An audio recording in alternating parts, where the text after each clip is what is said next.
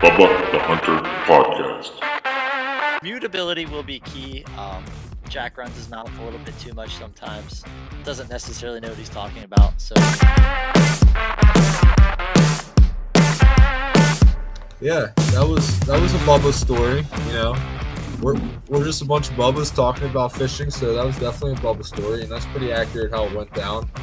I was uh, a little distraught at the time, so Bubba don't care. Bubba just wants to go hunting, man. Let Bubba Bubba go. don't care. I like it. Just some plain and simple average folks, right? That's it. Like so, Bubba. I've fished. I've ice fished in ice shanties, and prostitution was running rampant. real world things that Bubba's gonna use. I'm gonna tell you right now, that's what we want to hear too. You gotta finish it off, not just kill it, but you gotta grill it. You guys are doing good. Holy crap, I can't believe something that big and powerful is in the water, like, with me. It's like taking a duck leg and supercharging it with duck flavor. Nice, super. This is making me Yeah, hungry like here. that. Duck that roll. Uh, my only requirement is be home by dinner time. So I get up in the morning, I can go fish like I'm going to work, come home, same routine. That's really cool. It's not going to be just rainbows and butterflies the whole time. there are going to be some hard decisions that have to be made at some point. That's Bubba the Hunter in a nutshell, man.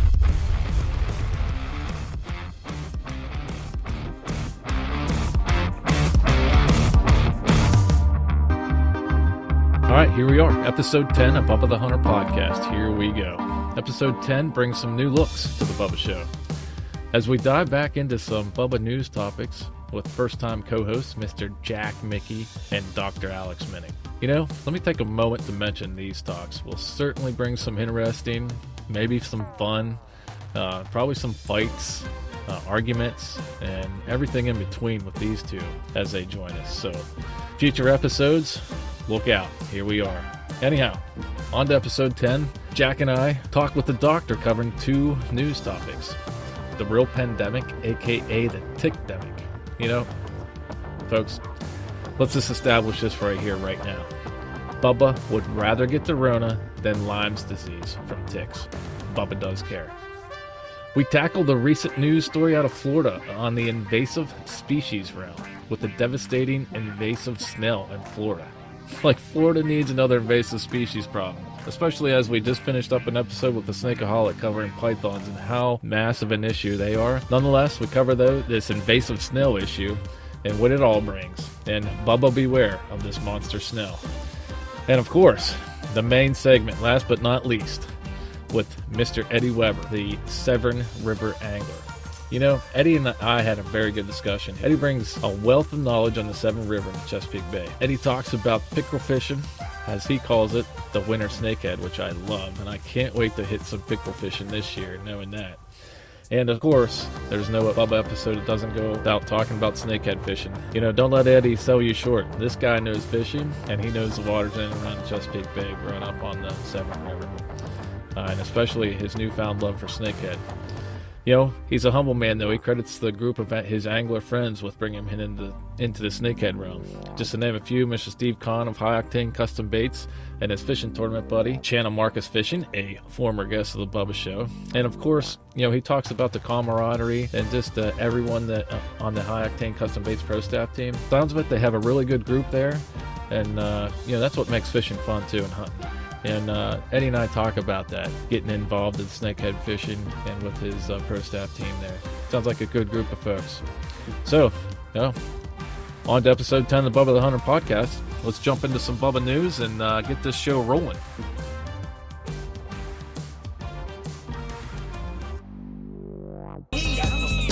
Time for some Bubba news. talking here, having a discussion about whether a Bigfoot exists or not. Yeah, he's real. You know, Okay. So for some Bubba news for episode 10, we got this. I came across this article here, guys. The invasive snail. So not only is a snail invasive, but this Florida town faced a quarantine over invasive snail. Crazy. So this Pasco County, Florida, is under an agricultural quarantine following the discovery of an invasive giant African land snail. So, I know. I mean, I can picture that. So, you know, the, the picture of this, I'll, I'll put this in the notes. This picture of this giant snail. It's pro- it's probably like taking about this guy's full hand. I don't know. I mean, I guess it's giant. Rob, but, if I uh, saw a snail really like that, crazy big. I, I don't. Th- I think I would be happy Yeah. to be quarantined in my house. That thing is huge. Yeah. It is massive. Yeah, it- it could. T- it- uh, that thing could bite your finger off. It is a big snail. Like I, if I looked outside and I saw a snail like that going across my driveway, I would just call in sick to work and just call it a day.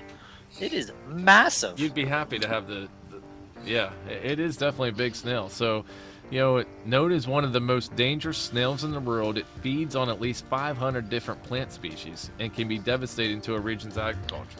So, just in case Florida doesn't need another invasive species issue, here we go. We got this African land snail, and just that you know what what they need to do is hopefully the pythons like eating that because the invasive python could just fix the the land snails, and then they we get the uh, snake snakeaholic out there and take I care of all the actually pythons. think in the uh, opposite order, I think the uh, snails might eat the pythons because they're huge. yeah, like that.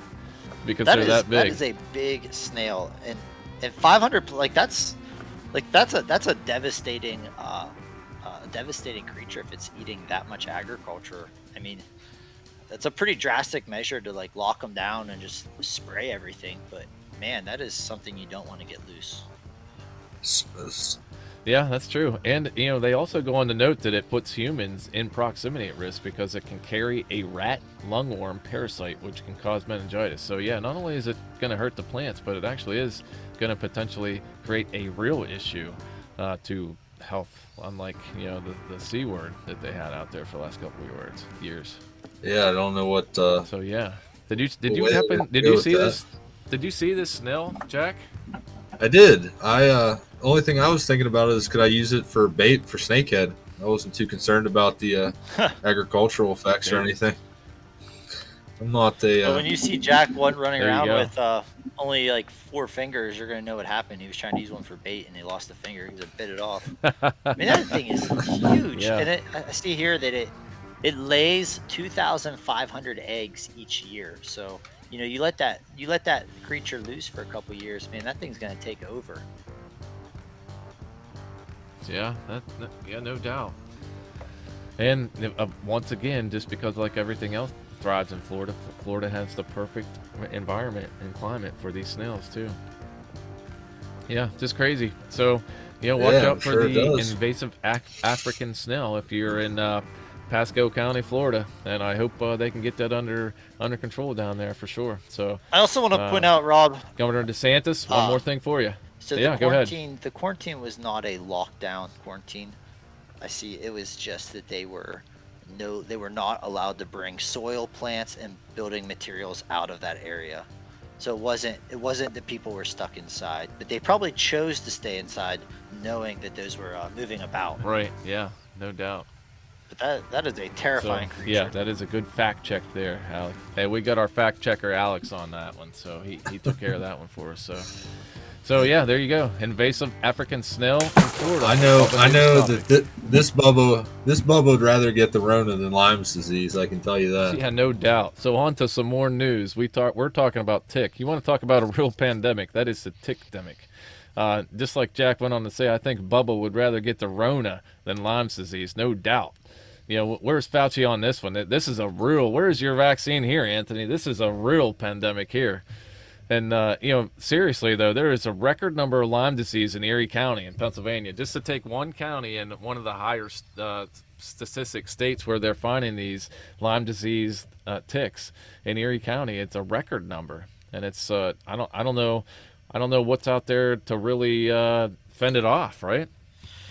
I mean, it's just crazy. It is. I know hunting. It is a constant uh, fear of mine. Actually, just this past spring, I've had the first time I ever had a tick embedded into me, and uh, so I've been pretty fortunate in that. Caught it pretty early, not a big deal. But I know I used to hunt a, a property that I would sometimes, if I if I had to tromp through the woods and not go on the paths, I would come off with like 10, 15 ticks on my clothing and that you know that's a, a real concern. Um, so I started using, using Sawyer's permethrin, which is Yeah. a is a game changer. Um, you just spray down your stuff, and it's good for about a month. Um, and you can actually I think you can even wash it a couple times and it won't lose the uh, the effect and the ticks just climb on you and they die instantly and ever since I've started using that while hunting I don't I can't say I've seen a tick on my clothing since then so that is a game changer uh, it is worth every penny. I, I- think you can get a, a bottle of it for 10 to 15 dollars.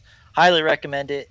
Um, if, if you if you have a high density area of ticks you got to use that stuff um, and it's also I mean if you're a hiker you're just going out in the woods fishing I sprayed on my uh, my hip waders in the spring when I'm trout fishing.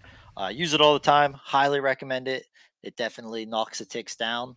Um, but yeah, that is a serious concern getting Lyme's disease, and apparently there's some kind of new disease that it's been spreading too. I don't I don't know all the details or what that's called, but uh, apparently the the symptoms of this disease uh, start a lot faster, and it is just as serious as Lyme's disease. I don't know if Rob or Jack, you have any other information on that disease. I, I just kind of briefly saw that in an article one day. I Didn't look into it too deeply. I don't know if you yeah, guys in have fact, anything to add I, I, that. I believe the Daily American had uh, some article on that uh, a while back, and it talked about this basically like a super super Lyme's disease that the, the ticks have been uh, have been uh, known to have. And yeah, you mentioned the permethrin. This stuff, it is good stuff. I totally agree. Definitely spray that on your your gear uh, pre-season or you know fishing. You know, their fishing season never ends, so uh, definitely worth having on you. And I, I think that is that Sawyer stuff is probably the go-to stuff in the market. The ticklab.org. I believe that is the site ticklab.org. If you go out there, you can find the statistics of what the what they've done. They've tested. They list how many deer ticks or various different ticks that they have, and have they they list the percentage of what they've found that were actually infected with Lyme disease. And you can go and click on any states. So particular states here that really affect us, at least our two and a half listeners. 32% of the ticks tested in the state of Pennsylvania were found to be infected with Lyme disease. And uh, I know, so if you switch that over to uh, the Mar- Maryland or any states around here, let's see where Maryland's at. I don't know if you guys saw that. Jack, did you see that? No, I'm not surprised though. The way you know, there's thousand. You know, like Alex was saying, you you go hunting somewhere and you're at least coming out with at least one or two on your clothing. Yeah. So that's definitely something you got to watch, especially when you get all your gear off too, where you're keeping your gear. You know. Yeah, exactly. But that that spray sounds like the way to go. That doesn't affect. uh You know, deer don't win that or anything, do they? Well, Yeah. it, they You say put it, on doesn't. clothes. If you put it on your clothes, or like I mean, maybe if you like put it on your clothes and then you went hunting right away, I would say there's maybe a chance. But the fact that you put it on and you let it sit for, you know, you can let it sit for 24 hours, or I think they say to let it dry. They're not. You're not supposed to get on your skin. So I think as long as you let it sit 24 hours, I can't imagine it gives off much scent. Or you can even put your cover scent over top of it and it won't won't affect. How often they recommend uh spraying your stuff down? Is it once you know every hunting Uh, season? I don't have the bottle, Rob. every- Do you have a bottle week? on hand with you right now? I don't know where my bottle's at, but it's it's a couple weeks, like six weeks, eight weeks. What's it recommend, Rob? Do you see it there? You might need I to do. Yeah, I do have the bottle in uh, uh, like 42 days. It looks 42 so- days. So that's yeah. almost the entire hunting season. You could put it on. I usually, for me, I usually put it on before archery, and then usually reapply before the rifle season in Pennsylvania, and not had any issues with it since then. Yeah, definitely 42 days might cover you in Pennsylvania, and then it's certainly towards the later season, it's going to start getting colder in PA. But uh, areas, at least specific to Maryland, I mean, you're, you're Maryland's starting beginning of September and running all the way through January, so you might halfway through the season reapply, um, and, and give it, especially since the temps, if the temps don't uh, get too cold until late, real, real late season in Maryland. But certainly in you know other climates across the Midwest. Uh, you know, or down south. You're hunting down south, Florida, Georgia, Alabama. There's certainly some big bucks in those areas. You'd probably definitely, in fact, we probably be might be not be telling those those bubbas down there anything new. They might be already be on that. Yeah. Another another thing to think about with that permethrin, a little uh, D, DIY tip: if you are having issues with ticks around your yard, or maybe you have a dog that constantly is going out and getting ticks on them, I've seen people take a like a empty toilet paper roll and they'll get dryer lint, and they'll spray the dryer lint with the uh, permethrin, and then stuff it in that tube, or even just kind of walk through the yard and uh, kind of scatter the dryer lint across their yard. And what happens is mice will use it to make nesting material And apparently, baby mice have lots of ticks on them, so they kind of take it back into the nest, and it kind of eliminates the ticks in the nest, and kind of knocks them down. So if you're having issues with ticks around your yard, that's always something you can try. I don't know. I don't have a dog that goes outside or anything, but I know Rob, you do, Jack, you do. If they ever come in with ticks and you kind of think that you might have an infestation around your house, that is something you guys could try. Wow, that is a Bubba tip right there. A Bubba DIY tip, Alex. That is golden right there, my friend. Nice. Definitely a genius. Bubba came up with that one. Good deal. Bubba Bubba's- news segment. Bubba will survive. The Bubba's will survive. There you go, Jack. Yeah. Good deal. All right, so the main segment here on Bubba the Hunter, episode 10, we got uh, the Severn River angler, Eddie Weber. Eddie, thanks for coming on. Yeah, thanks for having me. I'm really excited uh, to talk about snakehead and just what got me back into fishing. Yeah, exactly. So snakehead and just any other dynamic, you know, I, I would consider you a dynamic angler, being snakehead and, and anything around the Severn and the Bay, probably. As you, uh, as we were talking there, you uh, grew up, you know, along the in this area, and certainly uh, probably have a lot of hours out on that water. I do, yeah. I uh, I grew up on the Severn, lived here pretty much my whole life in Annapolis, and uh, you know, just recently got into snakehead fishing. But uh, uh, you know, I love pickerel fishing on the Severn. I fish all through the winter.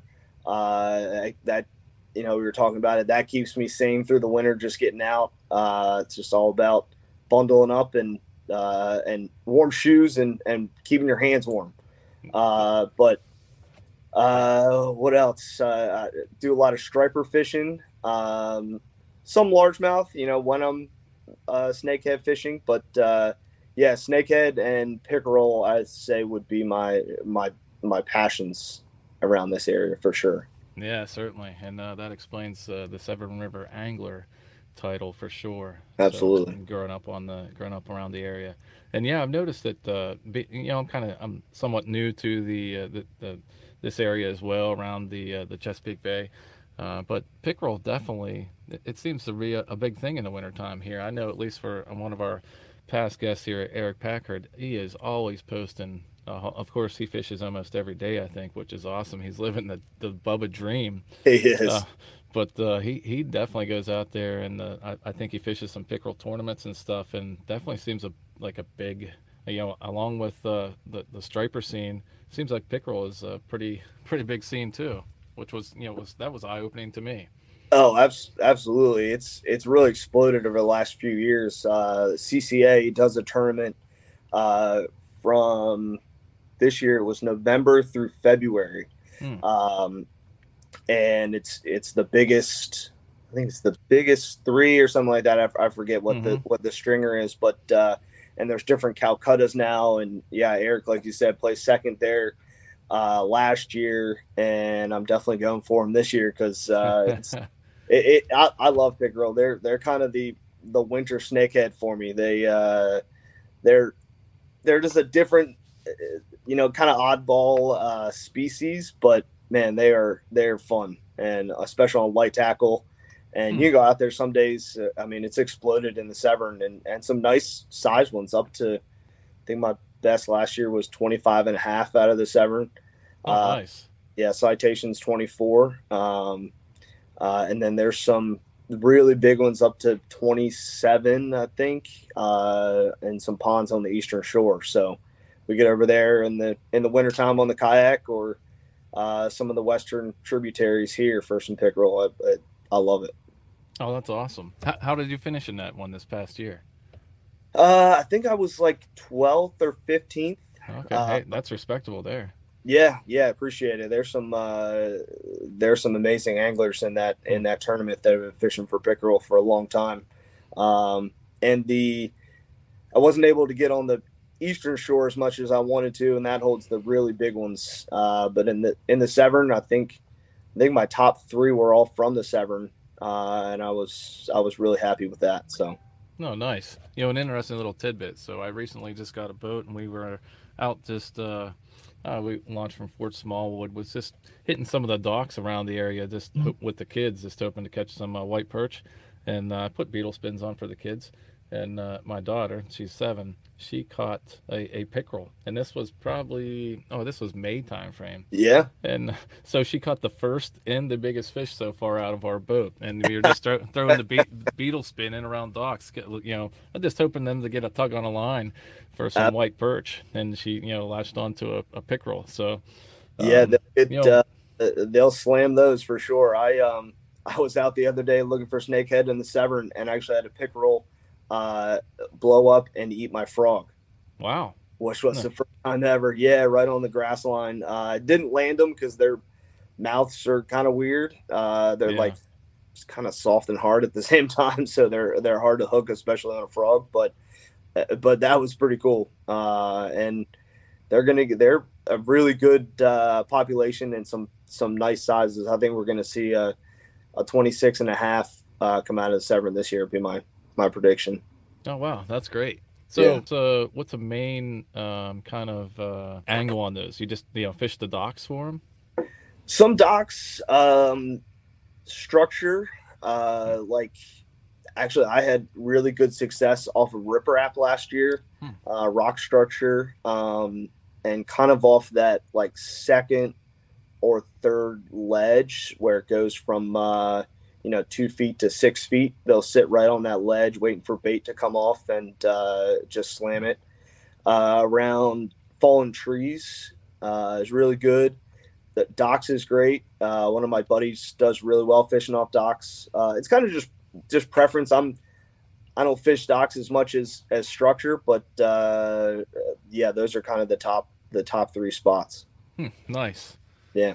So yeah, the The beetle Beetle spins, and uh, I use this lure uh, from High Octane, which we call the torpedo spin. So it's a jig head, about a one eighth uh, ounce jig head with a little plastic, and actually cut the tail off and put a tail spin uh, like a blade on the back, screwed into the back, and they just nail that. Uh, anything flashy, they love. Oh, nice. So high octane custom baits is uh, was that basically a tailored lure towards pickerel, or kind of just one of those lures among their repertoire of designs? Yeah, it was. We um there we started kind of with a um there's a company that makes a dart spin, uh, which is a pre-made uh spinner off spinner off the back of a paddle tail. But we thought of the idea of being able to use your own plastics that you have, adding different color uh, blades on the back, uh, so you can have any plastic you want and add a different blade on the back uh, rather than having kind of a, a pre-made lure. Uh, and they hold up great. Uh, you know, a lot of people have concerns about them being, you know, cut off and stuff like that because pickerel love to nip the tails off of stuff. But uh, if you have a pretty durable plastic, you can screw it in there and hold up really well. Hmm, nice. So wow, the Severn full year-round fishery for sure. With the, with the sounds of that. Absolutely. And you know, I've heard people catching snakehead in there. I think you kind of alluded to there. You were uh, maybe in around the Severn in some spots, you know, fishing for uh, for snakehead, and that's when you had that uh, pickerel pop up on you. Um, Yep. so is I haven't the, caught in the, in the Severn yet. They're uh, they've eluded me, but uh, I've definitely seen a pretty good amount, and uh, my buddies caught some. Hmm. Um, so they're definitely in there, but they're not quite the you know population of some other spots. But uh, that's definitely my goal is to get one in there this year.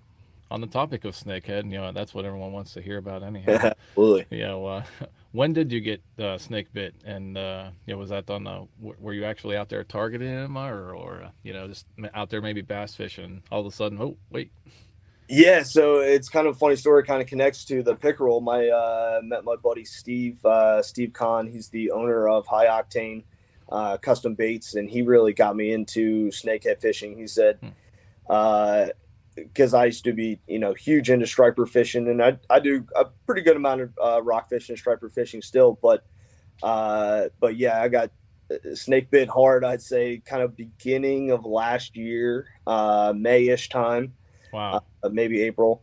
And he said, you know, man, if once you hook into a snakehead, uh, I mean, you're just you're just gonna be obsessed. It's it's just a whole different fish. The kind of the hunting mentality of it Uh, the way they kind of track down a lure, uh, eat a lure, uh, it's it's just a whole different kind of kind of fishery. And I dove in headfirst, got my kayak, and uh, have been you know addicted ever since, and love doing.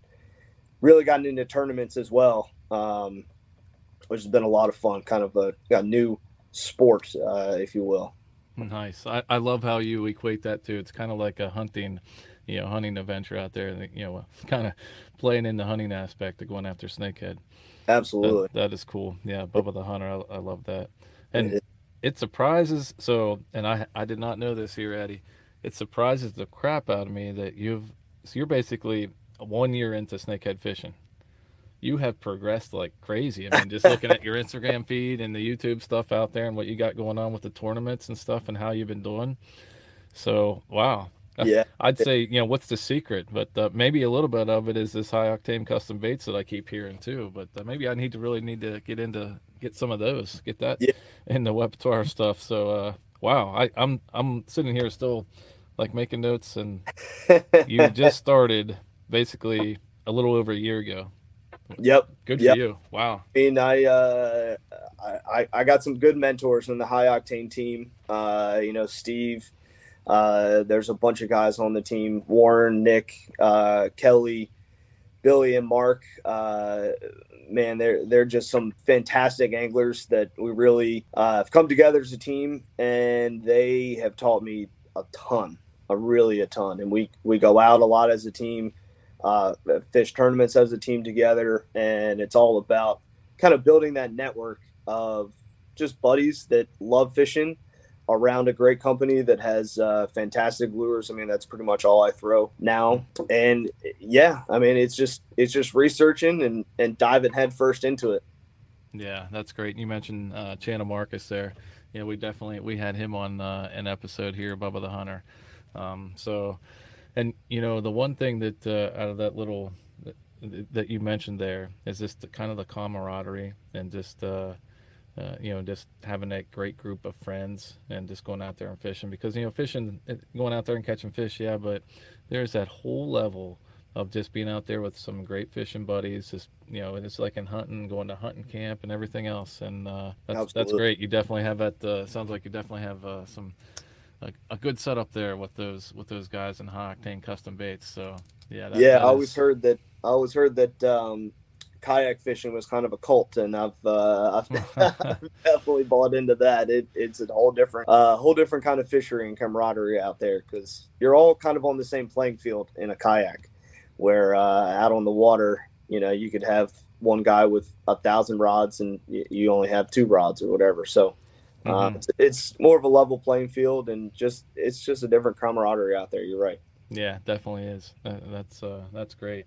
In fact, you know, one time, oh, it was just a, oh, a couple weeks ago, I ran out, you know, was out in the water. Like I mentioned, uh, Mark, with Channa Markus, was on an episode of Bubba the Hunter a couple episodes back, and we had never met in person. And there, you know, we're at the uh, this uh, uh, one spot there. I'm getting my kayak all loaded out, and he was just kind of showing up, and it's like, hey. You know, we ran into every, you know, just the, each other right there in the water, and uh, he was out there, and I think that was uh, when he posted one of his uh, personal bests there Oh, um, right after that. But uh, yeah, th- Yeah, he's a- see. Fantastic angler. Yeah, and an incredible guy. He keeps me laughing out there. Uh, it's all it's all about just being easy and uh, not getting too much into your head. And he definitely helps me with that out there. For sure. So on that, then you guys, uh, I, I think I've seen you guys fish some uh, tournaments together. You Yeah. guys uh, with the High Octane Custom Bait Tournament, I think that re- recently had. Well, I guess it's been a month ago or something now. Do you, do you guys have? You know, one thing when I talk with the, the winners of that. That, that the last High Octane Custom Bait tournament, Jack Hare and Chris Diggs, Yeah, um, they- they talked about their opposing styles of fishing for snakehead. Do you find that uh, you and Mark have a, a an opposing style? Yeah, that's a good point. Uh, yeah, a little bit. Uh, he definitely likes fishing the pads, loves fishing the pads, and I like fishing a little bit more structure. Um, structure is in like wood or uh, kind of those grass clumps or whatever. Uh, and, and he'll, you know, he'll he'll sit in the pads and throw around the pads all day. Where that kind of, I have a tough time with that sometimes. I'll just say. Yeah.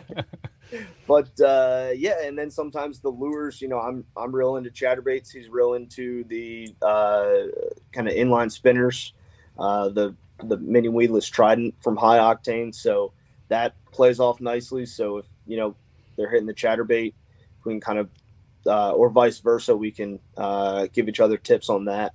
And he just has a, a great eye for uh, for where the snakes are going to be. And uh, man, he's a he's a hawk for uh, those fry balls too. We were fishing earlier this year when they were just popping up, and he was like, "Oh yeah, there's one over here." I'm like, "Dude, how are you spotting those?"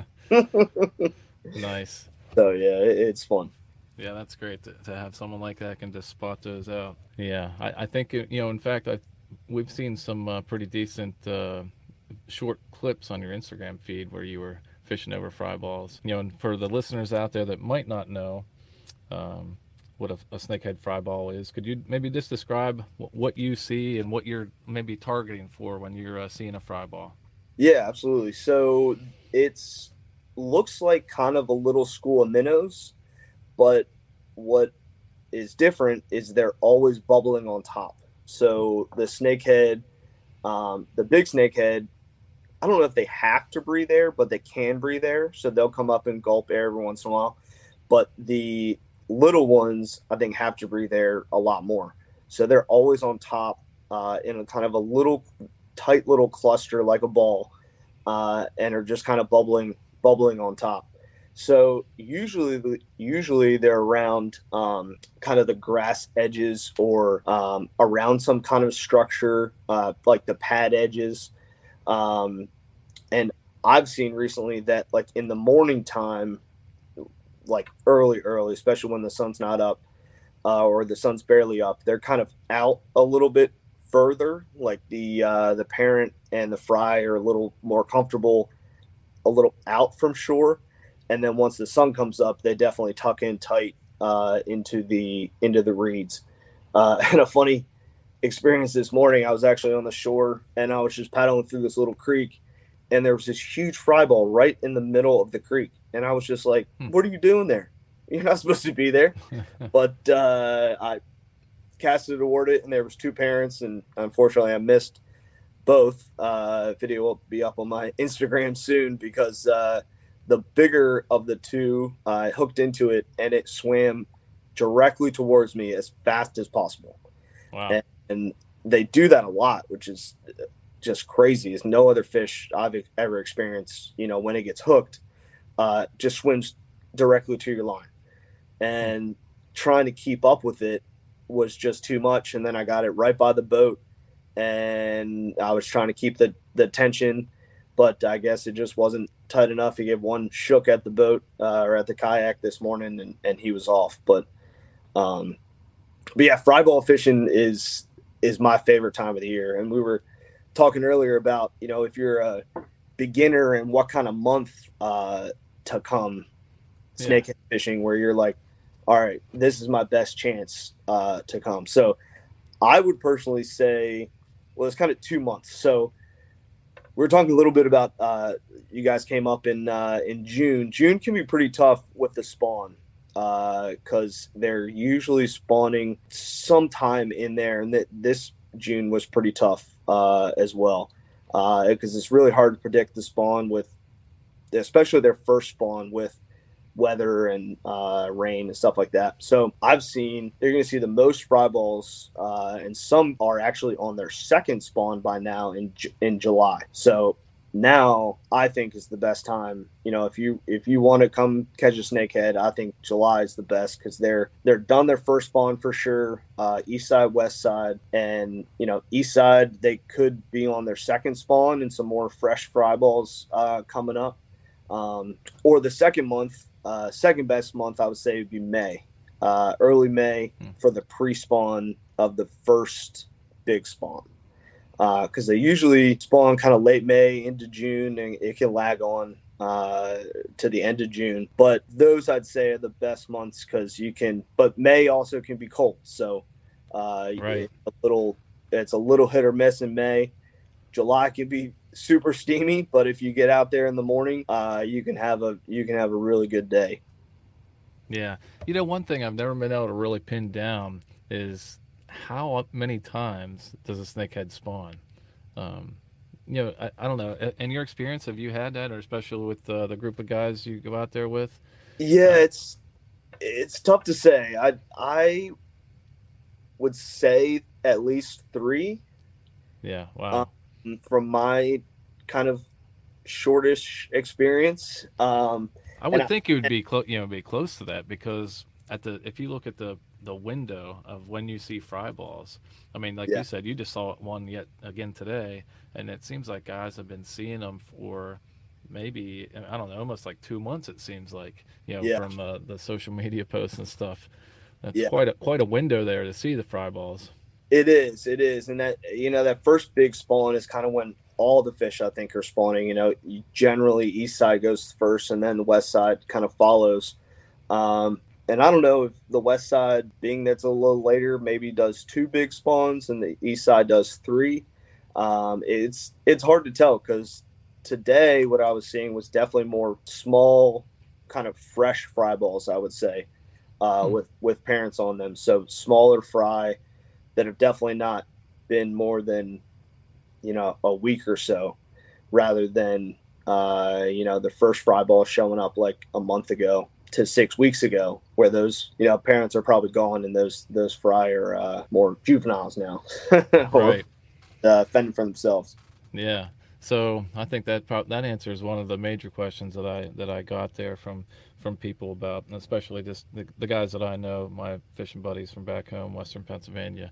They're one trip down to the Eastern Shore, uh, one or two trips maybe a year. So uh, I think maybe we need to uh, maybe target the Jul- July time frame. You know, Yeah. about about the about right now we're we're just entering uh, coincidentally just first day of Shark Week on Discovery Channel for all your shark listeners out there. But uh, yeah, so July timeframe, maybe early August. But yeah, like you said, it can get steamy and the hot. But hey, get out there early and uh, Yep. hit the water, Yep. find some areas. Absolutely. Um, how, what what are the major factors to look at to impact how the snake are going to behave? For example, like you know, water temperature.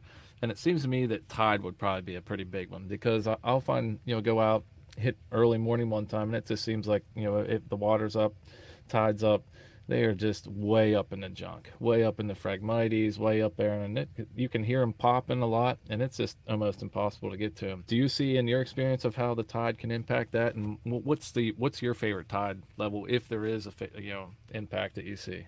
Yeah, yeah, for sure. Um, tide's definitely a big factor, uh, and I would kind of put that in with water level uh, because the west side is more tide dependent, and the east side, you know, Blackwater is that's ish area. That's what kind of reference as uh, the east side is more like water level because the tide it's hard to predict over there. I've I've never found a reliable kind of tide chart. Yeah.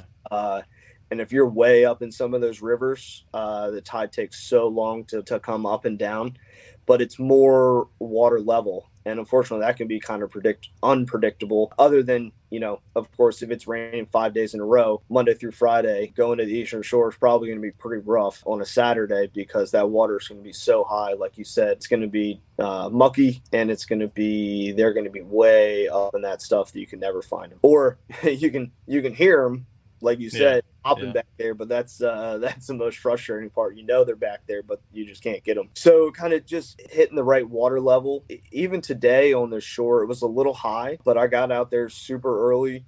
And they were really active, really everywhere. Uh, I don't know if I just got lucky today, and it wasn't super high, and the tide was coming out a little bit. And that's what I'll say from the from the western shore side. I would definitely say a falling tide. So going from high to low, because that will bring them out of the you know the deep grass the deep reeds and bring them more to the the edges where if the tide's coming or you know from the back of the creeks to the to the mouth of the creeks. Um, they're definitely more tide dependent on the western shore where the tides are uh, coming up and down pretty quick. Yeah, uh, that's some that's some good info right there. Some good tip, tips, and uh, I think uh, maybe that's one that you've covered on Tackle Tip Tuesday. Maybe I, you know, that's Yeah. certainly one that uh, on your Instagram feed. uh, you- you've done a nice job on that on your Tackle Tip Tuesday. So, uh, any sneak peek to what you might have coming up on this Tackle Tip Tuesday here? In fact, this this episode won't. It'll drop after that. So, if you know what it's going to be, you could share it with us now. But uh, we're talking a little bit about your tackle tip on that, that because that, that's some that's some pretty good stuff. I like no, that. I, pre- You know? I appreciate that. Yeah, it's something I just came up with one day, and uh, uh, sometimes it's a struggle to find something, think of something, but uh, I try to, you know, some of it just comes to me when I'm when I'm out on the water, and I was out this morning, so uh, I got a couple of things written down. I'm not exactly sure what it'll be, but uh, Nice. just want to, you know, help out the the guys that are starting out. Um, just like so many people helped me, that you know and it helps me to be honest uh you know think through my own tips. Uh but it's just to just to help people with those small things that uh, i've gotten a few messages like hey man you know i, I use your tip and it, it called me uh this snake or this pickerel or this rockfish or something like that.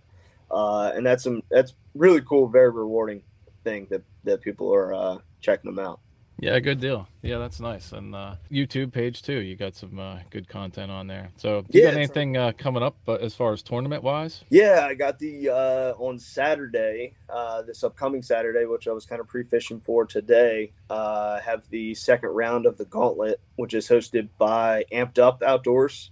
So uh, it started with about 55 guys, I think 53, and the top 20 had to move on, uh, or top 20 moved on to the second round.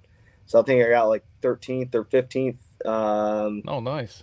so yeah, now it's the top twenty, uh, and you got to move into the. You got to finish in the top five to go to the championship round. So that's uh, that's the goal for this upcoming Saturday. oh, nice. And Yeah. is that base? Is that on the west, on the east side too, or anywhere? Pretty much. Uh, anywhere, yeah, anywhere. I think in uh, Maryland, Virginia, Delaware, New Jersey, maybe Pennsylvania, but uh, Yeah. yeah. kind of the main the main five states you can Yeah. take. the yeah. main the main group there. Nice. Did did Channa Markus make it into that? Uh, You- he did not, unfortunately. okay. Yeah, it was a uh, it was a rough day of fishing. Actually, I only got two fish. Uh, luckily, I got a thirty and a twenty something, and that got me. got you in. Yeah, yeah. So it was a rough day all around. I think only about he he did catch one or two, uh, but I think only about half the field even caught that day. Yeah, as I recall, I believe that day just was full of rain. It rained pretty hard that day, I believe, on that Saturday. Yeah.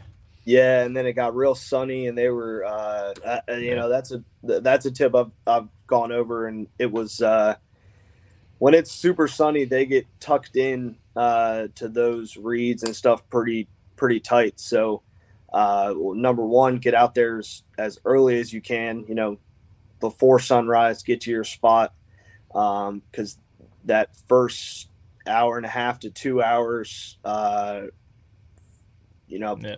right after the sun comes up, and then after that, they'll they'll tuck in pretty tight. Uh, you got to really find the shady spots, throw uh, darker darker frogs, stuff like that, or the or they'll move deeper as well into more of the channels. Hmm, Yeah, so you want that kind of cloudy, overcast. Yeah. Maybe ultimate time frame. Okay. For sure.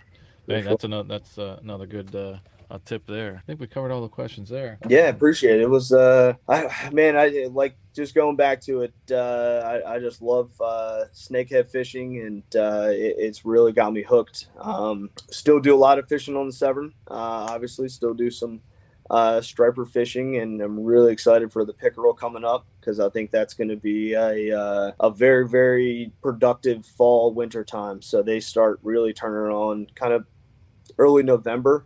So yeah, that that really gets me through the the winter. Yeah, that that's the uh, fishing that keeps you sane in the wintertime. The pickerel. That's- I, I got to follow up with you on the on the pickerel on that. One quick question on that: Is that do you is that kayak fishing or is that from your boat? Uh, a little or bit a little bit of both. Yeah, a little bit of both. On the eastern shore, we'll go in the kayak, but uh, on the boat, mainly in the Severn. Yeah, Oh, good deal. Okay. just, just got to bundle up. Yeah, for sure. But hey, that makes it even better, right? Yeah, that's right. That's great. No bad weather, just bad clothes. there you go. well said. I like it. So, well, hey man, I think that was a good talk there. I appreciate that. We covered some questions there, and I know uh, one one of our big thing was, uh, you know, if we're only making one or two trips a year, uh, especially guys making a you know a, tr- a longer trek what, what time of year. And so I think uh, they need to get down here right now. Is basically is what They- yeah, they do. We talked about they that, do. That the, July time frame when it gets real hot, and uh, and there'll Yep. still be some fry balls out there, and go out there and uh, catch some snakeheads. So Absolutely. yeah. So uh, good deal, Eddie. I appreciate that. So the Severn River Angler, you can find them certainly on uh, Instagram and on YouTube, and uh, we definitely will put the uh, links in the description of when we post this out to social media on Bubba the Hunter. So. Uh, so Eddie, thanks for coming on. Thanks for uh, all the info you got here. We look forward to hearing more Tackle Tip Tuesdays. Yeah, absolutely. And, uh, especially how you do on uh, this coming Saturday. Best of luck to you. I hope you uh, you're in the top 20 of that group, and I hope you finish uh, in the uh, top five to go into the championship. We're going to be pulling for you. Appreciate it, man. So, oh, hey, you know, I we can't go on without talking about you have these shirts, and I can't believe we forgot Yeah. to talk about your shirts. So, uh, no worries. yeah. So, uh, tell us a little bit about the shirt. Yeah, so I uh, uh, kind of back up to my my brand that I started with the Severn River Angler. Uh, didn't want it to be just about me, but uh, what there's not a lot of river stuff, river specific stuff out there. So I decided to put a Severn River Angler uh, t-shirts and stuff together, uh, just to for people that love love striper fishing or just or pickerel fishing because that's kind of the design, uh, or love the Severn. Uh, and I have a Severn River Living uh, shirt as well for just people that you know just enjoy the the Severn River, and that's uh, really evolved into the shirt I just came out with now. Uh, I have to uh, shout out to uh, Mike Mike Homefire Homefire Studios. He does all my artwork. He's incredible. Good deal. Um, yeah, put a shirt together for Snakehead. It's got uh, Snakehead on the back, and it has uh, Snakehead fishing uh, hooked forever. Because it's literally once you hook into your first snakehead, it's a it's an obsession forever. So, uh, put some shirts together with a pretty realistic snakehead on the back with a kayak guy and a frog on its mouth. So, uh, and actually, funny funny story the snake head on the back of the shirt that uh, that head and that lure in its mouth actually came from one of the fish that mark caught Oh, uh, nice. on his uh, uh, on his instagram feed. So mike does an amazing job of putting all that stuff together and uh, yeah hit me up if you need a shirt. Uh, i don't have any a website yet uh, but uh, i can always do stuff direct through through instagram or uh, facebook or anything like that Yeah, good deal. Yeah, I've uh, I've uh, signed up for two shirts on there, so uh, I'll be Yeah. following up uh, with you on that. So good Oh. deal. So uh, all right, hey Eddie, it was a good talk. That was a good appreciate 30, 30 plus minute talk there on uh, some. Maybe we'll have you back on. Maybe we need to get you and uh, Channa Markus on here some, uh, you know, on a future to see how your seasons went. But uh, Yeah, yeah. Let's yeah. do a roundtable. Bring uh, bring some guys and uh, and Steve uh, from High Octane maybe, and uh, we'll all just talk some more snakehead, and then in the fall, once winter time, we'll follow up with some pickerel fishing. Um, I love the sounds of that. Yeah, pickerel. Yeah. That, that's uh, I definitely want to get into that. So, yeah, for sure. the All right. winter snakehead. the winter uh, the winter snakehead pickerel. I like that. Good Yeah. deal. All right, Eddie. Well, All right, thank you, man. sir. Appreciate it. Thanks for having me on. Final shots. One more cast on this episode here. Um, Jack and Alex. How about it, guys? Your first uh, first co-hosting event here with us. Uh, how was it? You, you coming back? You coming back for some more? That's what that, that's what the Bubbles want to know. Our two and a half listeners out there want to know. Are you coming back for some more? Absolutely. Absolutely. And Alex, hey man, you I, brought uh, some I live- information. I live, for live for the Bubba Show. Nice, my man Jack, living for the Dr. Alex. Doctor, wait, hey, we're gonna call him Doctor. The doctor is in on when we have the Bubba, the Bubba the Hunter podcast here. When the doctor is in, when Alex is here, the doctor is in. You know, Rob, I, I want to thank you for inviting us Yeah, I know all those Bubbas are out running to grab Uh, spray, Jack, he runs his mouth a little bit.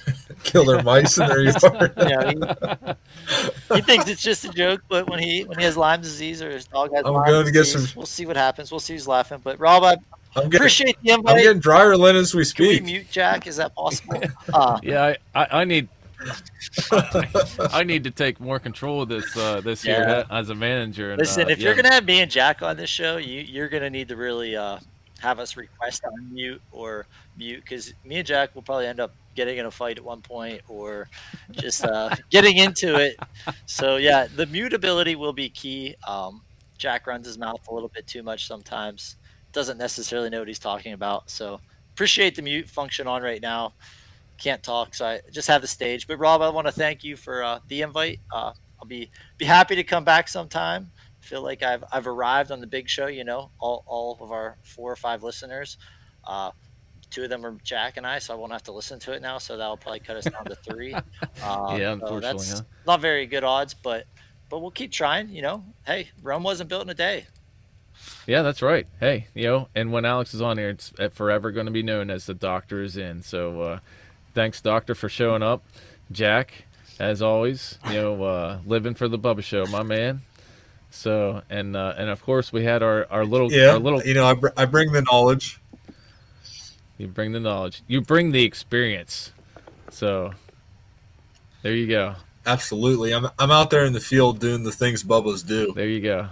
Hey, that's what we need. You know, we need a, a Bubba out there in the field, A and lot, we, lot of real life Bubba experience. and we here. need a doctor for the show. Good deal. So, hey, on that, uh, Bubba out Hey, out. Jack, wait, wait. Uh oh. Uh oh. We we got to come back. The doctor's the doctor's in session. Go ahead, doc. Jack, you might want to get some toilet paper. One, one, one more cast. One more cast. One more cast. Nice. Shots fired, Bubba. You better shut this down. yeah. Edit it out, probably. Take control. Yeah, I'll take control of that and edit that out. This this editing here is going to be a new one here, but uh, I feel like we're we're starting over like episode one here. But uh, that- that'll be good stuff getting you guys on. Hey, you are going to be on for. I'm not doing an episode without you now. So, Hey, so you know that.